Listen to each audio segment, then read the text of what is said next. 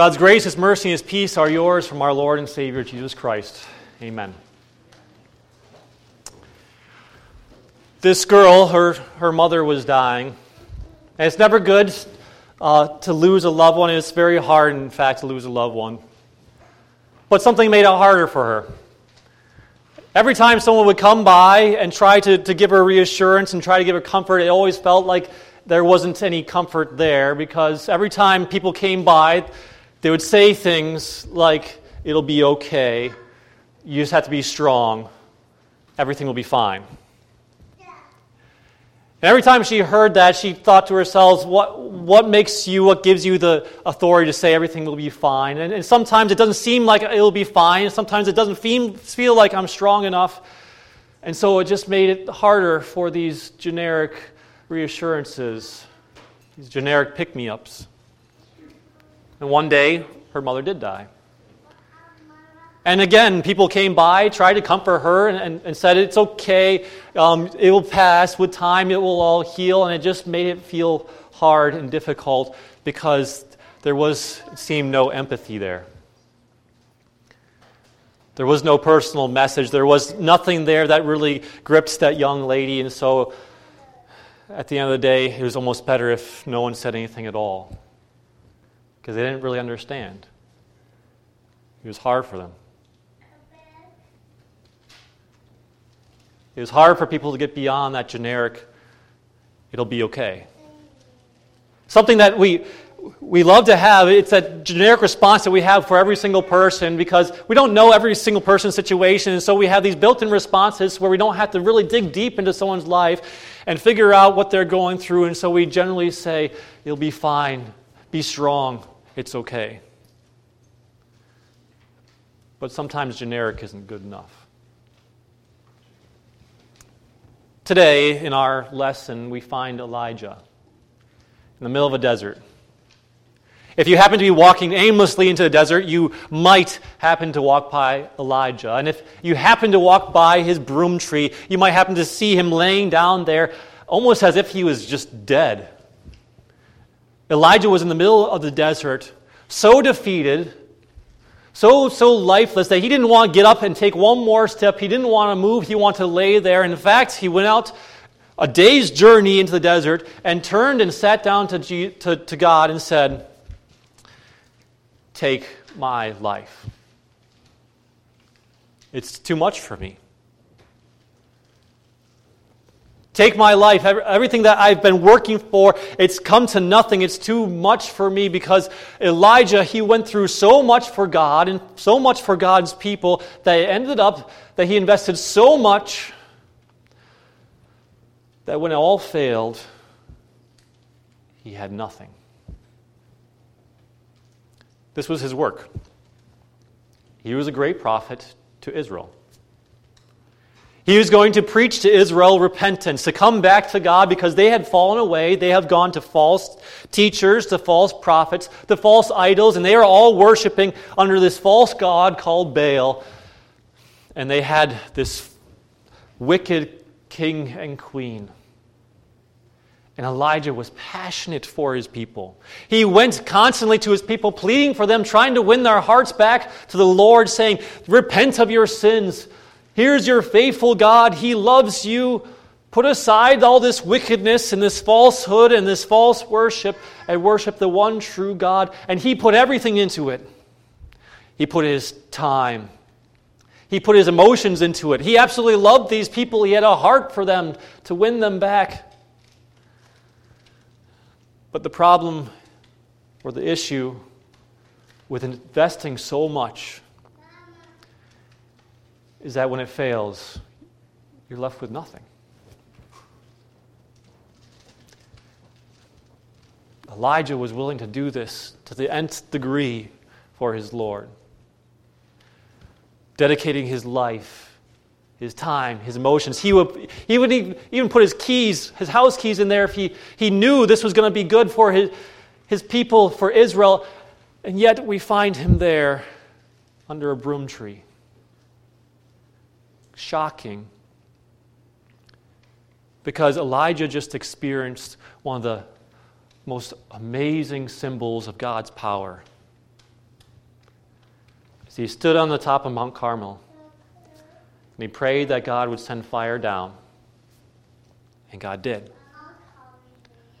A fire that not only consumed the sacrifice on the altar that he built, not only the wood, but also the, the stones and the water that was poured all, all over it. After the fire was done, there was nothing, it was consumed. And it wasn't like Elijah was alone, and he wasn't the only one to see this. This wasn't a, a, Moses moment, a burning bush moment, where only Moses saw the burning bush, and then he had to go tell people. It wasn't a moment like Abraham, when God appeared to Abraham making a covenant, where he had to go tell people about it. It wasn't Paul seeing heaven and he had to go tell people about it. Elijah was standing on Mount Carmel, and there were thousands of people that were there. They all saw it. And it happened right after Elijah made a challenge to the prophets of Baal, and they failed. They tried to call their God, and they couldn't. Their God did nothing at all. And so, this moment for Elijah was showing every single person there that the Lord God Almighty is the one true God. And he would have bet his life on it. That there's something that was going to change this would be the thing that changes it.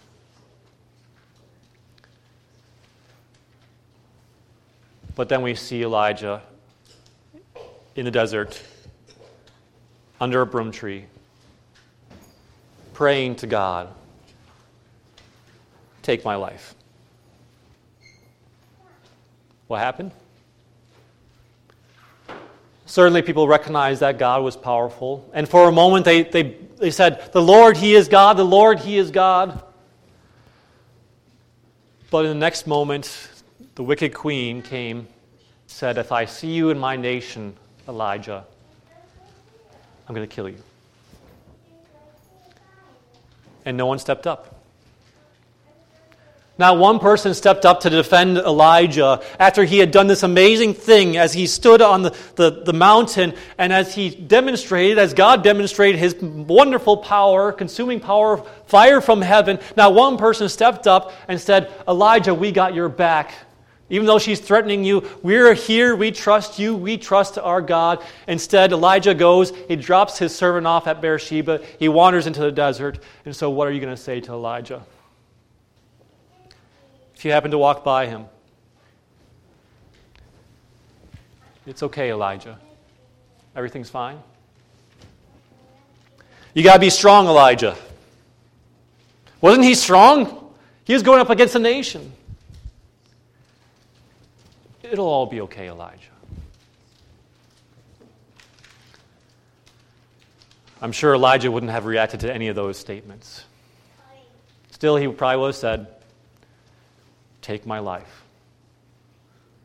I don't see this going any further.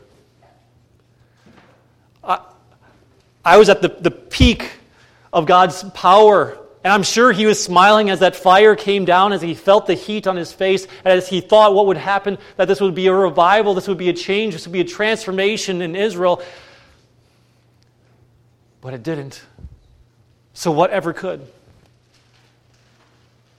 And so there was Elijah by himself, alone.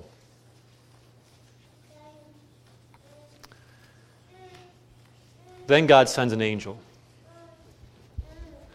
Angel comes to him and he doesn't give any generic response or some half-witted comfort.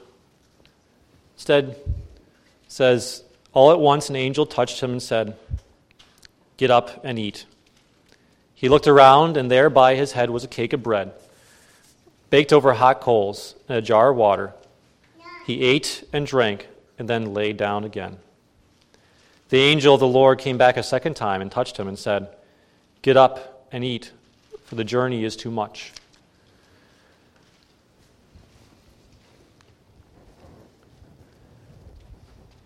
You see the angel and how he reacts. And you don't see it instantly, but you actually see a, a challenge, a difference in message that Elijah is bringing as a messenger of God and this angel is bringing. This was Elijah's message. There's no more hope. For these people, there's no hope.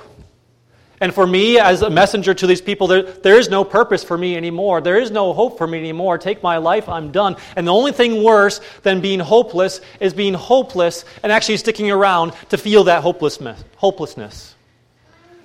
And that's why Elijah so desperately wants to leave and be gone and be done. And then there's this angel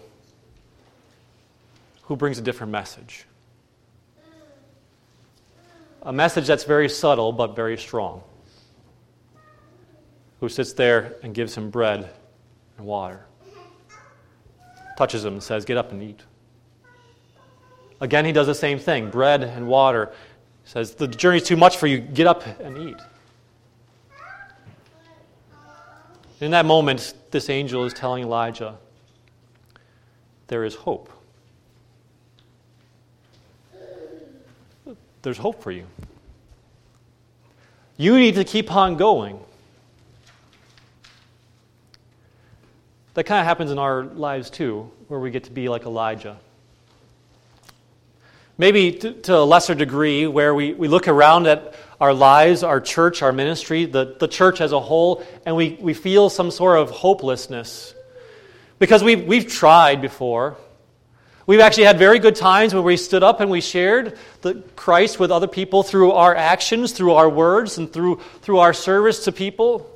And we think that this, this high point is going to propel us onto the next stage to get people to come and follow the, the Word of God, to hear about their Savior. But then it all plummets down to nothing. We think to ourselves, it's, it's hopeless. We step back, we wander into a desert. We wonder, why go on? Or, in fact, we are just like Elijah. Maybe not in a desert, but maybe we are, we're at home curled up in our bed and we think, Lord, it would be better for you to take my life. What am I worth? It would be easier for everyone around me if you just took me now. It would be better on the world if you, you just removed me from it. Take my life because I have, I have invested so much emotion and time. And here I am with nothing. Take my life, Lord. We curl up under a broom tree, hopeless.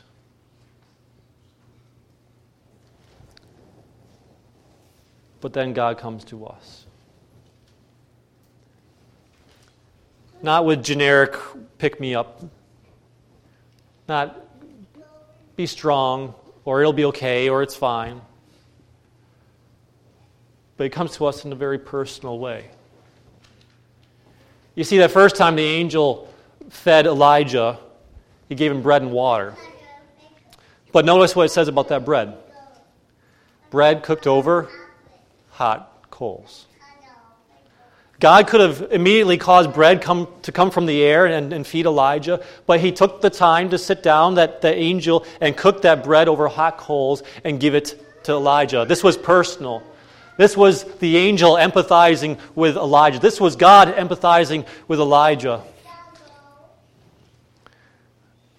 The same thing, God empathizing with us.